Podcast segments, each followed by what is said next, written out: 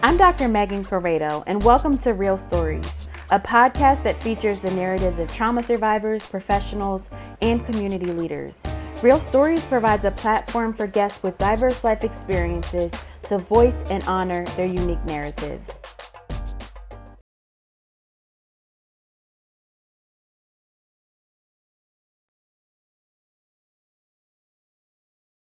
So can you tell us a little about who you are? I guess it's a little bit complicated, but I'm a graffiti artist, web designer, event promoter, and I'm currently based in Trenton, New Jersey, but I was born and raised in California until I was like in maybe my sophomore year of high school, and then I've been in New Jersey since then. But I travel around and paint. Okay, it sounds like you have your hands in a lot of different things. Yeah, I try to, you know what they say is like an idle mind is the devil's playground. So I try to keep, I try to keep myself busy, keep me out of trouble and stuff like that. But, it's just a lot of things, I have a lot of interests. And then when I do one thing, I kind of, get used to doing it and kind of, try to perfect it and then, just have fun with it. So then one thing leads to another, I do some teaching, just like a lot of different things, and I try to, the things that I try to do is the things that I enjoy for the most part. If I don't like doing things, I really just won't do them, I guess. Okay. Have you always kind of had your hand in multiple different projects? Yeah, I guess I've always had like a hustle mentality, I feel like that's part of like my upbringing, and it's like when I came up, we weren't like really, really poor. I guess we were probably like what people would be like lower middle class, like kind of like. Okay. But, it was instilled in me at a young age, that hard work and determination that, that you can do things, but you had to work for them. So I kind of, had that mentality and, I've always kind of had that type of thing. I remember when I was a kid, one funny story is that, my mom took me to like, they don't have it out here and I don't think it's even open anymore, but it's Cost Plus.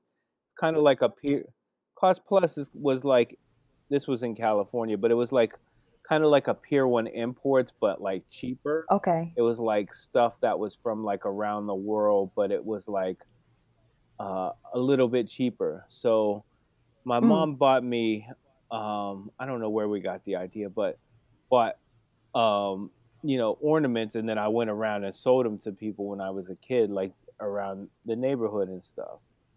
How old were you? I was probably like maybe 6 or 7 years old. Wow, so you were young. Yeah, so, but I always wanted to have my own money, and my mom taught me like, okay, you buy this, then you take the money, then you buy more, basically how to run a business, But the funny thing was my mom told me like, I guess when I got a little bit older, like she came by when I was doing it to the house and I was telling people like, oh, can you buy these ornaments?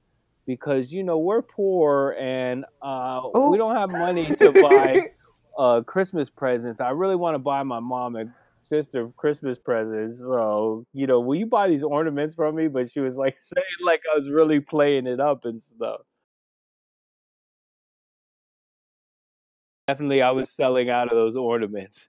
And my mom, I think that's why my mom went to check up on me because she was like, damn, he's selling these ornaments like that, But I've always kind of had that, that idea, So tell us about what you do. You already touched on it a little bit. I don't know if there's anything that you'd like to add. Yeah, I guess, oh, man, I guess like it's weird, the way that I just juggle a lot of things, right now, some of the things I'm doing is I'm teaching on Zoom a little bit. I'm right now it's like younger kids. What are you teaching? I usually just art, like basic art classes.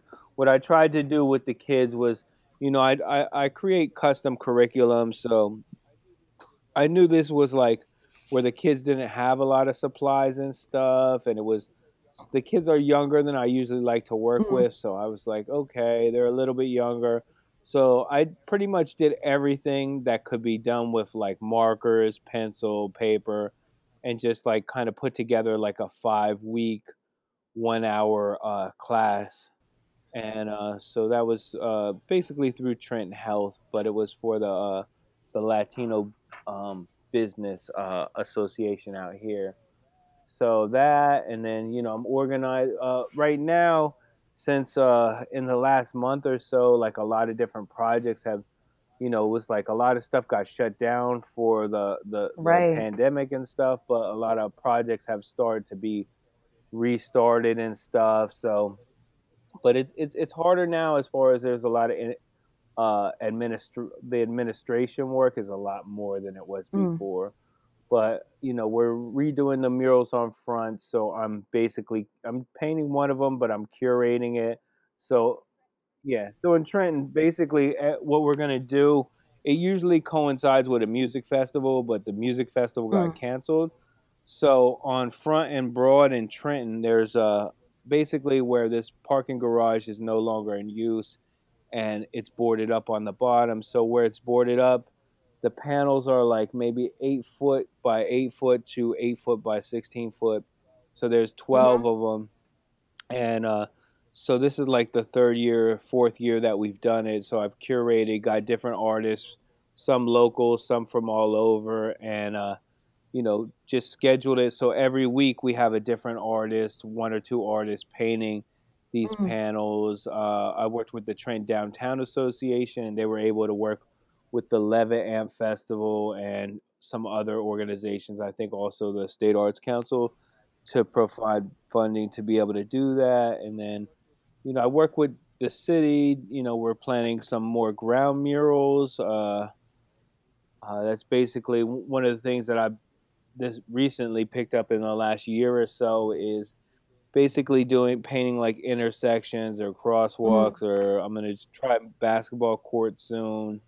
So a lot, you know, just trying to figure out, but you know, it's like, that's why I like to switch up things. Like I was like, oh, you know, it'd be really cool to do a big painting on the ground that's like 20, 30 feet, but it's real challenging because it's a lot different trying to lay things out on the ground than it is, you know, when you're standing up.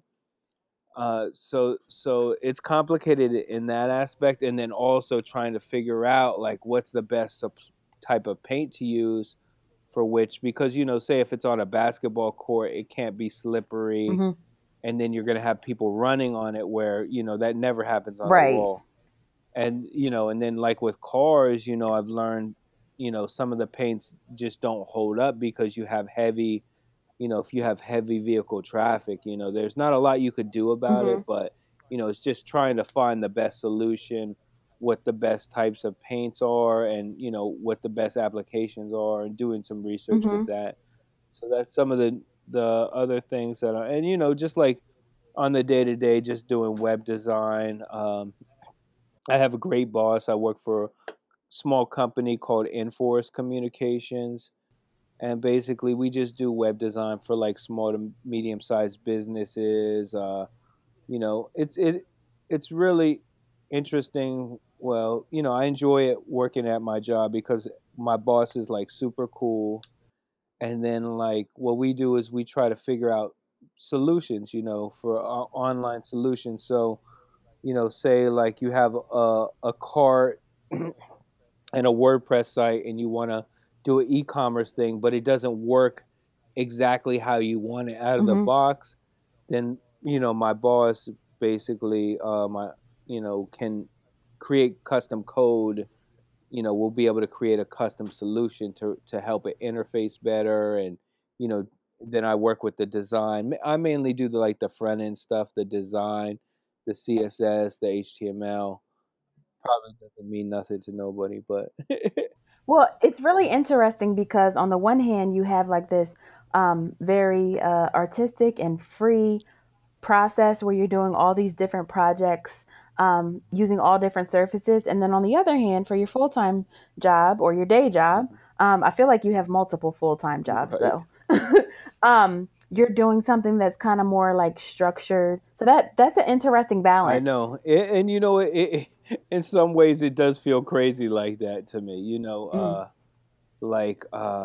but you know, what I like about the best thing that I like about web design is trying to figure out different solutions within the context of the restraints, you know, so try to kind of push those restraints a little bit or figure out like, oh, what's the best solution, you know, that's going to, you know, and a lot of things that one of the things that we've been focused on lately is like, which a lot of people don't even think about at all, which is, and it drives me crazy, is basically the usability of a site. You know, everybody's like, oh, you know, let's get a Wix site. It looks awesome, but then it sucks. You know what I mean? So it's like, if your pages don't load fast, you know, then you automatically are losing traffic from Google.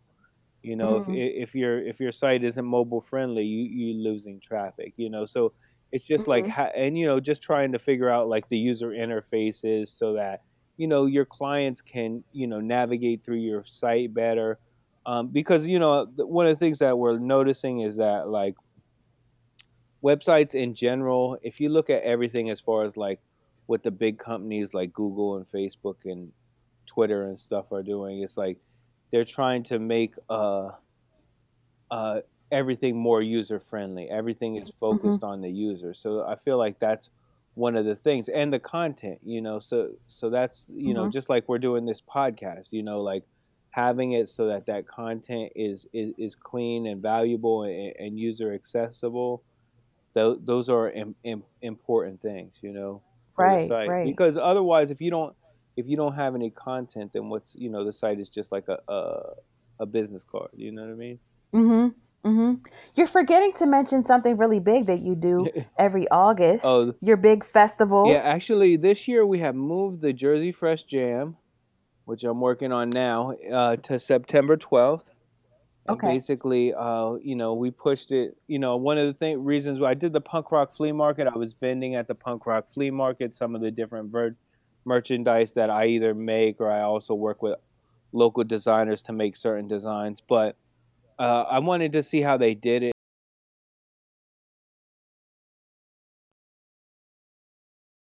Yeah, like social distancing, wearing masks. Like, we're definitely going to have those things in place, but just kind of see how people went about it. You know what I mean?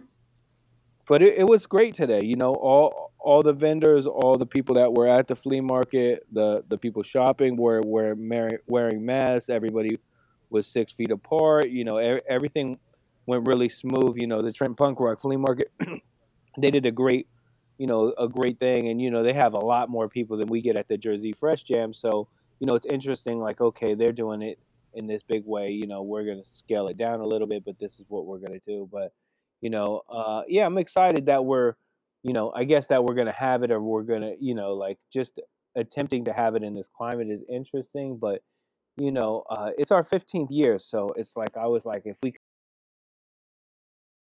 For those who are not familiar with Jersey Fresh Jam, can you just give like a really brief overview of what it is? Basically, Jersey Fresh Jam is just like a celebration of classic hip hop. You know, we have DJs, and, you know, the biggest one that we celebrate is graffiti. So we have 50 graffiti artists come from all over. And we basically all are painting, and people can come and check out how we're doing it, see some of the different techniques and styles that are represented. And then we have DJs, we have some live performances, we have some vendors. So it's basically just like a celebration of hip hop, you know. And it's really fun too. I think I've gone for the past 3 years, and seeing how diverse the artist styles are, seeing all the different ways that people are expressing themselves through graffiti is really amazing. And it's like so many things happening all at the same time. Yeah. And that's what I enjoy too, you know, because like, just like, you know, when I see people do things different or push the envelope, you know, it makes me want to do that. You know what I mean? And and I always learn something from other artists. You know, I try to, you know, even though I've been doing things for a long time, I try to stay open to, you know, new ideas and new techniques, and try to, you know, put my own little twist and spin on things, you know, but really just be like, oh, you know, that's mm-hmm. cool, you know, try to do something a little bit, you know, that's still within my wheelhouse, but, you know, mm-hmm. try to push what I do further, you know. It's kind of like, I feel like that's been part of graffiti and hip hop, you know, since the beginning. It's just like that, you know, certain friendly competition, you know what I mean? Like, oh, like Caso's doing this awesome piece, I'm going to do an awesome piece, mm-hmm. you know, I'm going to try to do better than him, you know, and it's just like, and we're always like, we, you know, we're mm-hmm. a lot of the graffiti artists and writers that I paint with, it's like, we're all friends, but we're always going to try to do better than the next person, you know, or at least, in, you know, but, you know, when other people, you know, bring a high quality to work, it makes me want to do just that much better, you know, and I feel like that type of competitiveness and like healthy competition kind of helps people push themselves to that next level sometimes. That's a really interesting thought, like almost like encouraging each other to push the limits or push the boundaries of whatever it is that you're doing. Yeah and you know, I enjoy that, you know, and I feel like that's one of the things that I don't like about the culture today, is that, you know, people are so, I don't know, it's just like young people have seemed like, you know, something that is okay or decent, and they'll just be like, oh, that's so awesome, and I'm like, that's whack, you know. But when I came up, like, the people that were older than me, the people that schooled me, the people that taught me, they never, barely ever told me that I ever did anything good. But I knew when they did tell me, like, you know, maybe Pose might have told me, like, oh, that piece is dope, but he might have only told me that once in 5 years, you know what I'm saying? But I knew when he told me that it was, it was legitimate, and that, like, you know, he really felt that way. Like people, I feel like nowadays, just a lot of it's from social media. Like people, like, are expecting me to just be like, oh yeah, that's amazing, you know, but I'm not going to do that unless I'm truly amazed. You know what I'm saying? Like, if somebody does something, you know, I feel like a lot of the things that people hype people up about now are just so inauthentic to me. You know, like I want somebody, like, the way that I am is like, I want, first off, if you're not a graffiti writer or an artist that I respect, I really just basically disregard your opinion, pretty much anything with art, for the whole thing. You know, I feel like if you don't really know what you're talking about, then it's just like, oh, like, I like those colors. I'm like, okay, great. Thank you. You know what I mean? But it's not like, you know, if somebody who taught me how to paint tells me like, oh, you know, maybe you should do this a little bit different, then, you know, then I'll think about it. You know, I'm not going to necessarily just do it because they tell me, because I'm hard-headed like that. But at the same time, it's just like, I feel, you know, that I would rather have somebody tell me something that's like genuine, even if it hurt my feelings, because eventually I could fix it. You know what I mean? But if people are just like, oh, that's good, and then later on they're just like, oh, that sucked, you know what I mean? Or it was, or it's just like, it's okay, but, you know, like something that you're doing is okay, but people are like, oh, that's great, you know, it just blows your head up. But then later on you figure out like, oh, really certain things weren't right. You know, I'd rather have, you know, I guess kind of a mixture, because, you know, people were quicker to like, or just, it sounds like also like to tell you the truth. Yeah. Which I feel like I try to, it's hard for me because a lot of times I'll just be like, oh, that's whack. But I'll try to give people like constructive criticism, you know, if they're willing to take it, you know, and I'll try to say, you know, mm-hmm. maybe, you know, like that 3D is not quite right, or, you know, you need to change certain parts of that color scheme to make it work, you know, like, it's just like if you study something, you know, it's just, that's what I tell people are like, oh, I don't understand graffiti. And I'm like, I can't read the letters. And I'm like, okay, well, I can't understand Shakespeare. I would go to, you know, the Playhouse, and I would, you know, study Shakespeare. You know, I feel like that's one of the things, like, for some reason, people just think like with graffiti, they should just understand what it is and, they should know everything about it. Just, oh, it's just because it's in the public space. Like, they should understand it, you know, or they get met. Sometimes I feel like people get like, oh, intimidated because they don't know what it says or something. But, you know, to me, I feel like if it's art, and, you know, it's just like with any type of art, that if you really want to understand it, that you should have to do research. You know, when I came up, I didn't know a lot of writers once I moved out here.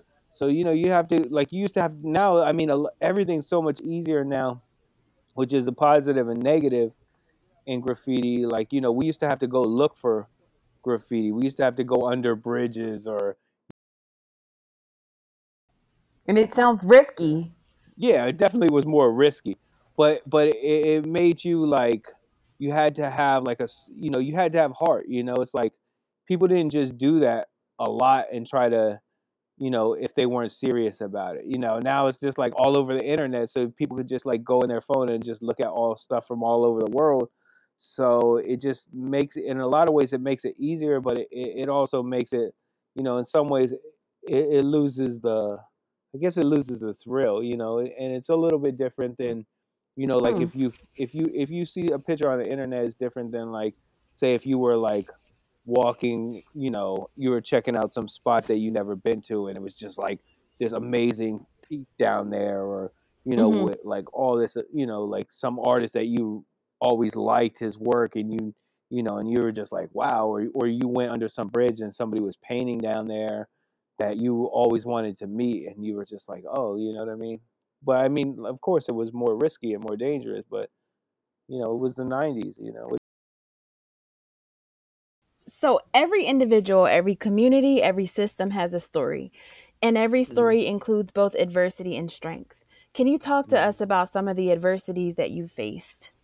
Yeah, I mean, I guess, like I said, you know, like I feel like I didn't grow up like really poor, but I didn't grow up with money either. You know what I mean? So I feel like I came from a working class family, you know, everybody worked hard for everything that they got. And, you know, yeah, but I feel like, you know, some of the things, you know, like, I guess when I was a teenager, you know, when I was coming up, my stepfather was an asshole. You know what I mean? He was abusive, you know, in a lot of ways, you know. At this point, you know, I realized that, you know, he was abused himself, you know, and that, you know, it didn't make it feel any better to me, you know. And I definitely had resentments with him for a long time, but, you know, he was abusive. I didn't know that he wasn't my father until, you know, I was 13, and, when him and my mom separated and divorced, you know, it was like one of those things, you know, like as a kid, I guess you don't think like that to an extent, but like, I'm sure everybody probably knew that wasn't really my dad because I don't look like my mom. I didn't look like him. I didn't look like my mom. And then like my sister looked, you know, had similar characteristics as my stepfather. But like, I said it before because I was like, oh, you treat my sister different, you know, like when we were fighting or something like that. But, you know, until my mom said like, oh, that's not your real father, you know what I mean? I never would have believed it for some reason. But then when she did say that, then everything made sense too, in a weird way. So that was like, you know, one of the things that I feel like, you know, it spawned a lot of different things, you know, like I was really angry, you know, for a long time from that, you know, and it definitely, you know, I can't say that, oh, it's like, oh, you know, I guess, you know, I just didn't know how to deal with it at the time. You know, my mom, you know, they sent me out to my grandmother's in San Jose, California, which in the 90s was a rough area where we lived in. But, you know, I mean, it was great to me because it was like graffiti writers and gangs and all kind, you know, but, and of course I started getting into trouble out there and, you know, got brought home a couple times by the cops. I got caught stealing a couple times. So it was just like, when I was out there, you know, I was, you know, the positive was, you know, I had my grandfather and my uncles you know, so I did have some, you know, my grandfather loved me, and, you know, he always, you know, oh man, he just like always looked out for me, you know. And even when I didn't do right, you know, he always tried to instill good stuff in me, you know what I mean? But, you know, I mean, my grandfather, you know, everybody in my family had some type of issues, you know what I mean? It's just the way that it was, you know. But, you know, I wound up getting out of control, and like I came back to visit my mom one summer, and you know, we were like going back and forth between North Jersey and San Jose, California. And my stepfather was from North Jersey, so he originally moved us all out here. And, you know, we're from California. My mom's family, everybody's from California. So we weren't really that big on New Jersey when we first got out here. I mean, I'm okay with it now. But it's just like, you know, what you know, especially just like we got moved out here, you know, we didn't know anybody, you know. But we moved around California a lot too. We were half gypsy or something, but we moved all over. I don't know why, but we moved all the time. But I guess, like, you know, one time my mom was like, oh, you know, like, you're not going to, you know, give my father a heart attack. And she was like, you're not going back to California. I'm like, what? Are you crazy? What do you mean I'm not going back to California? And she just like, I'm like, I'm going back to California. What do you mean I'm not going to California? She's like, you're not going back. And I was like, what? You know, how you going to stop me? And she just took my plane ticket and just ripped it up in front of me.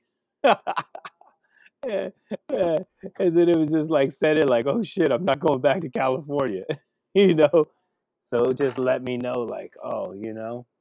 But, you know, when I came out there, you know, it was like totally different from what I was used to. You know, at that point in California, I lived in an inner city. You know, it was a little, you know, it was sketchy. You know, I was into graffiti, you know, stuff like that, tagging, all that kind of stuff when I was, you know, 13, 14, 15, like that. And, you know, some of the kids that I went to, like, junior high, because I had went back and forth, and in grade school, you know, I met back up with them. And, of course, you know, in North Jersey, like, I mean, we were in the suburban area, like, little lake towns and stuff. And, you know, none of the kids out there was doing graffiti or in gangs or anything like that. So it was a lot different. But, you know, where I found, you know, where I fit in was the people that were smoking weed and, you know, dropping acid and doing different drugs and stuff. So basically from there, you know, I really got caught up in drugs, you know, and eventually I just started, you know, I guess, you know, it just started out like I was just smoking weed, and then it was just like I was just smoking weed and taking acid, and then, you know, little bits of here and there. I never really got into like a lot of the like heroin and cocaine, although I tried them, but I didn't, you know, I mainly was doing like a lot of, it was like during the raves and the club era. So, but where it was dangerous, looking back, it was dangerous because we was doing like 5 different types of drugs a night, you know, and like just being out all night. And, you know, at that time, like I was just so out of control, you know, and I thought I knew who I was. I thought I knew everything, you know what I mean? But, you know, the funny thing is I wound up not knowing anything, you know, but and during that time, I still, like, that's where I had that hustling. You know, I was selling weed, selling whatever, and, you know, selling, using. But basically, I was just, like, selling enough so that I could just get my next high and shit, you know. But it was one of those things where, you know, my life was just out of control. You know, I was doing whatever. You know, I went to the Art Institute for 6 months in Philly. I couldn't afford to be out there no more. I had to come back. You know, I remember when things all started, you know, coming, it was weird how everything came together at once in a negative way. Like, I remember I got my house raided and I got arrested. And then Eventually, somebody that I was selling weed for had bailed me out. And then I got arrested on bail. And I got arrested in November and I got arrested in February. So it was like 4 or 5 months apart, but still. But I wound up where I was facing some pretty serious jail time. At least it was to me. You know, I never, like, being in jail a long time, being homeless, that's not really part of my story, you know what I mean? Although it could be, you know. I realized that we're not all that far as we'd like to think to anything, you know what I'm saying? But, just the you know, it's like, in, you know, certain things, it's like sometimes I feel like you have to have a rude awakening, you know, like I thought I had it bad, you know, I mean, in your mind, when you're using drugs, it's just like, you see things weren't the way that they really were. You know, I thought I had it bad, you know, whatever, all these stupid little things. But, you know, when you go to jail, even though I was only in jail for like 3 weeks, you know, just being in jail for 3 weeks, let me know, like, oh, you know, having a hot shower, you know, having privacy, you know, it's just, you know, being safe in your own house, having your own bed, like all of those things, you know, I never thought that they could be taken away like that, you know what I mean? And then I was staying with friends here and there. That's when I got arrested on bail. I was staying with a friend. My mom had kicked me out when I got kicked out, when I got the house raided, when I got arrested in November.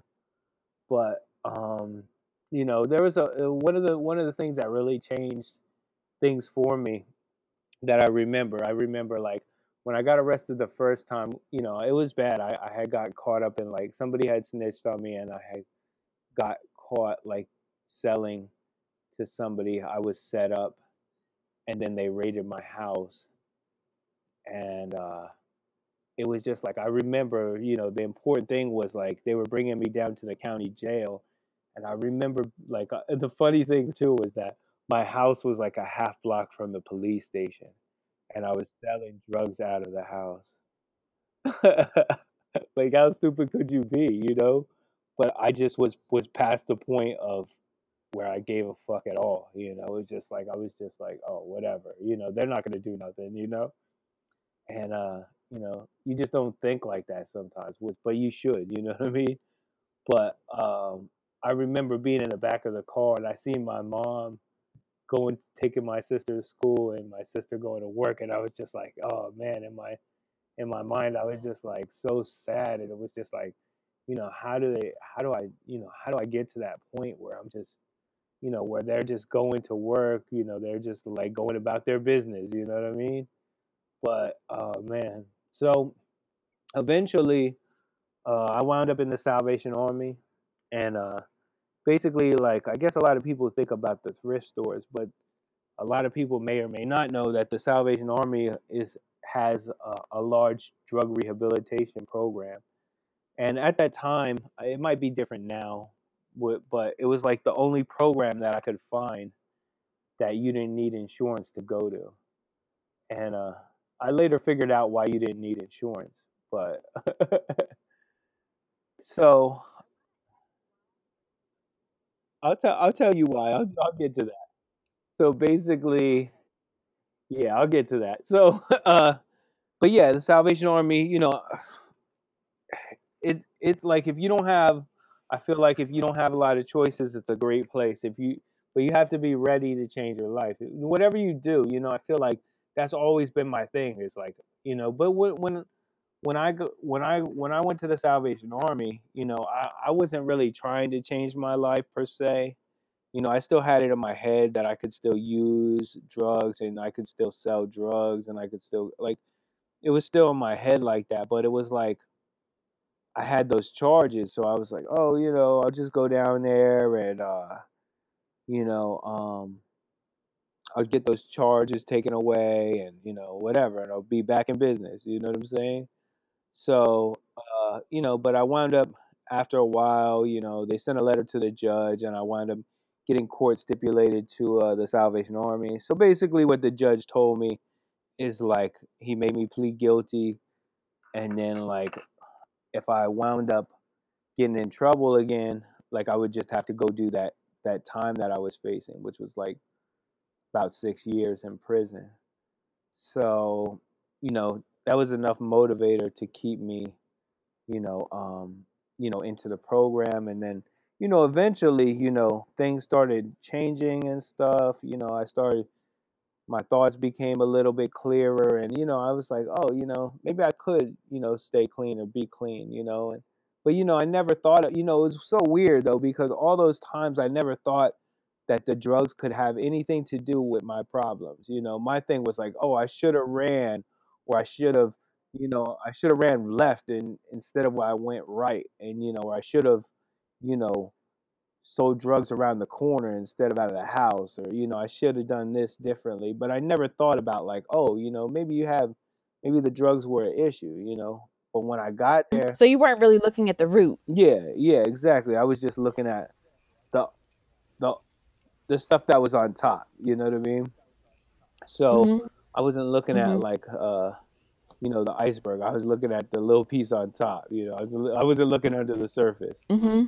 But, eventually, it just, I started to, I started going to recovery meetings and stuff, through the Salvation Army. They let us, basically...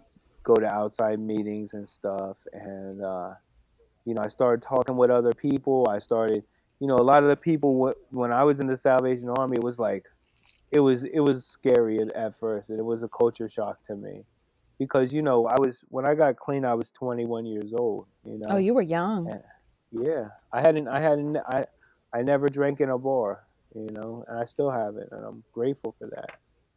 But, when I went there, like everybody was like 40, 50, 60, but eventually, I thought about it and I was like, those guys are lucky that they're there and they're trying to start their life over. But I realized that I don't want to be there when I'm 40, 50 or 60, trying to start my life over, and like a lot of people helped me, that I definitely, I couldn't have figured out any of this stuff, especially with the drugs and stuff, throughout my own, And, what happened, why the Salvation Army is free is because,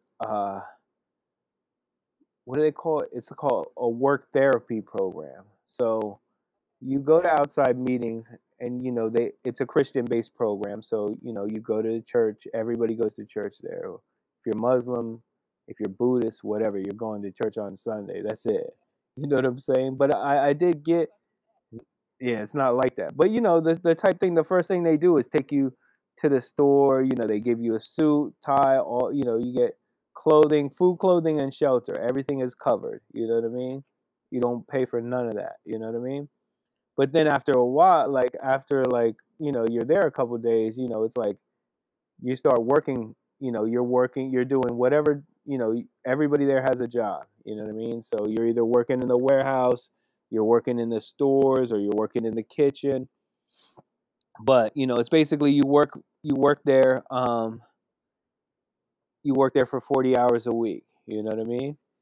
And that's basically, now when I first went over there, everybody's lined up, and you're getting, lined up, and I'm like, oh, okay, awesome. We go get our check. And I think like the first thing is they call it gratuity. And when I lined up and I got that first thing and then I opened it up, I think it was like $10 or something. And I was just like, really, it's $10. $10.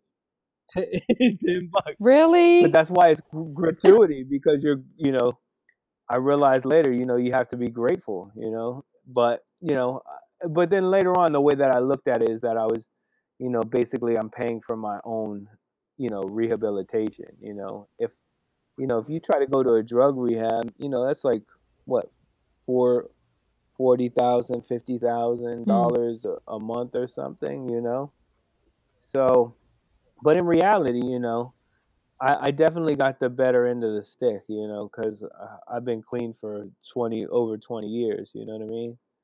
So it's just like, that changed my whole life, And they did have classes, and they had different groups that you had to go to and stuff. But, you know, it's like one of those. Eventually I turned to where I wanted to do it. You know what I mean? And I knew, like, I had to, the same way that I tried to go get my drugs, like when I was using drugs, I did drugs by any means necessary. You know, I went to New York every day and I never had a car or a license. Wow. So that'll just tell you. And we lived like an hour from New York. So it was like that. Yeah. So it was just like, but that's how I had to go after my recovery. You know, if I had to walk across the city of Trenton to go to a meeting on the other side, I would do it. You know, if I had to take the bus, if I had to work 40 hours a week, I would do it, you know, whatever it took, you know. And, you know, but like I said, you know, the things, if I wasn't clean today, I know I couldn't do the things that I'm doing today, you know. And, you know, it also helped, you know, helped me with my work ethic and just getting used to working and trying things, you know. Things haven't always been easy, and they weren't there either, you know. They were like, slowed me down, then they were pushing me out the door, and I didn't really have nowhere to go. But you know, everything has worked out. You know, I find like, you know, I find out like when I follow the path and I do the next right thing, that things just fall in line. When I do what I want to do, and I, you know, just don't follow things and don't do what I'm supposed to do, it's just like everything. It's nothing ever. It just doesn't work out right. You know what I mean? But, you know, it's interesting, you know, because it's come back around. You know, people help me. I've been able to help people in recovery, but I've also been able to help people outside of recovery. You know, and like I said, if I couldn't, I feel like if you know, it's important. That's why, you know, I mean, it's weird though now, because like it's, I don't want to say it like that, but it's like I wind up doing so much projects that I try not, like I wind up doing so much like community stuff that I try not to do community stuff. But it's just like that, you know. People just call me up, like, you know, like, oh, you want to do this project, you know, like with the kids, you know, I wasn't trying to teach kids on Zoom, you know, but it was like, oh, can you teach the kids on Zoom? And, you know, people got excited about it, and I was like, let me teach the kids on Zoom, you know what I mean? And you know, it's not like I'm not doing it for free, but at the same time, you know, it's like one of those things where I am helping people, and, you know, I don't really have to do it, you know. It's funny just to think about, like, the transformation from what you were saying before, where, like, people, the connection that you had with the community was negative, was harmful for you and for other people. But then to see things kind of go full circle to where now you're like, all right, enough of all the that I have a lot of community projects, I can't take anymore. It kind of just shows the trend. So can you share a few important positive moments or turning points in your story? I guess, like, yeah, there's a lot of positive moments, you know, just like, I feel like on a daily basis, just life, you know, I feel like just being able to live life and enjoy life, you know what I mean? Like, I mean, I feel like some of the things that I guess I'll just hit highlight. Having my work in museums, you know, doing, you know, huge murals, 100-foot murals and stuff like these. I mean, you know, I'm not trying to brag, but it's like when I was a kid and I was looking at graffiti and drawing in my black book, and I was, you know, 6, 7, 8, 9, 10 years old, like I was like, oh, you know, I want to do that, you know what I mean? And it was like, you know, and then, you know, a lot of people as adults, you know, they never get to do that stuff, you know, because they grow up and, oh, you can't do graffiti, you know. Like that was the one thing my mom always said, like, oh, you could do, you know, she always taught me you could do whatever you want, but you just have to put your mind to it, you know what I mean? So, like, that was the one great thing, you know. Me and my mom, we might not look alike, but we have very similar personalities. And, you know, she's always, you know, supported me through everything, you know what I mean? But I've been able to, you know, support my family. You know, I've been able, you know, there was a time when my mom stayed with me when she was going to school and stuff. You know, I've been able to help, you know, just be advising my family as, like, where even though I'm not that old, but like, you know, as a, you know, I can help my family make decisions and stuff like that. You know, I've been able to, you know, even though it's underwater, I bought a house, you know, I've been married for 13 years, you know, it's just like, you know, a lot of different, you know, just as far as art goes, you know, it's like there's always could be more, you know, you could always do more, you could always do bigger, different projects, you know, we always, that's how, you know, graffiti writers are. And I feel like that's just how I am. It's like, I could always like, oh, I did 100-foot wall. Oh, let's, you know, if somebody came to me tomorrow and was like, oh, we got this much money, I want you to do a 200-foot wall. I would be like, yeah, I'd be there. You know what I mean? But at the same time, just like the amount, the stuff that I've done, just doing, you know, doing different projects for some celebrities or large corporations or, you know, like I said, just seeing your stuff hanging in a museum, or, you know, where people can see it and, you know, just being a part of your community. I feel like the community part is important to me, you know, like we've built, I feel like not just myself, but like myself, Caso, like a lot of the artists that were from here, Pro, Mac, like a lot of the graffiti artists, especially, like, and the regular artists too, like the whole art scene, like we put this city on our back, you know what I mean? And to me, like, you know, Trenton has a lot of negativity, but if you ask about the arts in Trenton, everybody will tell you we have a strong art scene. You know, it's not really big, you know, like say like a Philly or New York, but it's real close knit where everybody knows everybody and everybody, you know, like in a lot of ways, it's like, oh, well, that person does this, you know, like, you know, we work together in a lot of ways, and especially when when things happen, you know, I feel like that's one of the things that I like about this city of Trenton is like, you know, there's a lot of places like, you know, but I have a lot of support here, you know, whether it be in art or recovery or, you know, the mayor, the council people, like just in general, like I feel like, you know, this is my city, you know what I mean? And like, you know, just with like my wife, her family, you know, a lot of my mom's family and my side of the family are still out west in California, Arizona.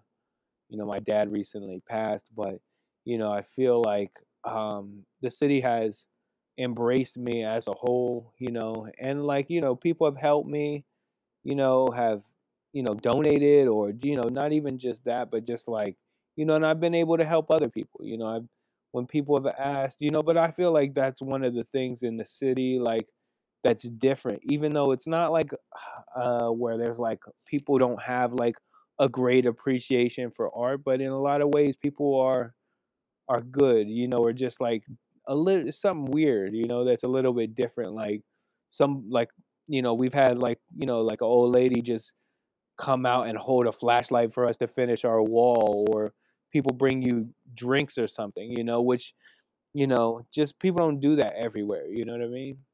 But I feel like, you know, the community is an important part, you know, where everybody works together, you know, obviously it's hard in an area like this because there could be more opportunity, you know, and I feel like hopefully, you know, it'll come and the people that are here will be able to also take part in the opportunity. Cause I feel like that's what happens a lot in cities. Like when they gentrify, it's like the people that built up the area or lived here forever, like they wind up getting pushed out and they don't get to, you know, they don't get to enjoy that part of, you know, it's like they were here and they were strong during all the hard times, but when the good times come, then they try to push them out. I'm like, it's crazy, you know what I mean? But that's a whole nother conversation. That is a whole nother conversation. But you know, I feel like in this, in like just in general, you know, like I try to do what I can, you know, like I said, I'm only one person, you know, and but you know, that's one of the things that recently that I figured out is like, you know, I'm not a politician, I'm not a lawyer, I'm not a doctor, I'm an artist, you know what I mean? So in a lot of ways, like, I know how to do some, you know, I feel like in a lot of ways I'm a business person also, you know, but it's like, that's how, as an artist, I feel like nowadays you have to be somewhat of a business person or people would just take advantage of you, you know? But I always try to be like, conduct myself in a professional manner because I feel like a lot of times that artists get negative stereotypes of being lazy or unresponsive or whatever. So I always try, you know, but what's weird to me is I have the same type of stuff happen from businesses. And I'm just like, I'm the artist. I'm the one supposed to be flaking out. But, you know, if you don't want to work with me, just email me back, you know, we found somebody else, or we don't want to work with you. Don't wait, like, don't just disappear for 5 emails or, you know. So as we start wrapping up our conversation, I want to ask, where do you see yourself in the future? One day, a day at a time, just do the best that I can and try to, you know, and try to, like, you know, take the opportunities as they come. And when they go, I try not to take it too hard. You know what I mean? But it's just like, I try to just build one thing after another. You know what I mean? Like one project, you know, you do good on one project, that person works, tells another project, you know, and just try to stay, you know, as organized as possible and try to figure things out. But like, you know, because when I got clean, like over 20 years ago, if I would have told you the things that have happened in my life, I never would have believed that. You know what I mean? So it's like, I feel like it's working for me. So I just try to keep my options open and just try to do the best that I can, because, you know, I try to live in the moment more, you know, but I do make some type of. Then you're also kind of open to what happens. Yeah. Yeah. You know, because a lot of times with me too, is like, I don't like to plan on things to an extent, because then you get disappointed a lot. You know what I mean? Mm. Because things, you know, like I said, things are open. You know, I was, you know, like when the pandemic started, 2 weeks later, I was supposed to be in Toronto, you know what I mean, doing a workshop. All the workshops got canceled. You know, I was supposed to be in New York, you know, teaching French kids to paint, you know what I mean? All them stuff got canceled, you know, but then now other opportunities are coming up again. So it's just like, you know, you just try to figure out, you know, just try to figure it out the best that we can, and, you know, just try to have support around us, and, you know, just appreciate what you have, and like try to help where you can. You know, that's about it. Any favorite or life-changing resources that you want to share with listeners? Oh man, I don't know. I guess like I said, the Salvation Army. You know, there's you know, different recovery programs. You know, I go to 12-step fellowship. You're not really supposed to mention it because it's anonymous. You know, it could be, you know, what if I mess up, and then, you know, it's not necessarily because of the recovery program. You know what I mean? Not to say that's going to happen, but it's just like that. So thank you so much for joining us. We really appreciate you sharing. It's always incredible to hear not only about stories of adversity, but also stories of strength and resilience and creativity. And I really appreciate your vulnerability and your openness and your willingness to talk about all of these things. Hey, I appreciate you having me on it. You know, I always, you know, sometimes I'm skeptical about sharing my story, because, you know, it always could come back. But at the same time, I feel like you know, that in a way I have to share it, you know, just because if somebody else is going through that, you know, maybe it could help them in some way. You know what I mean?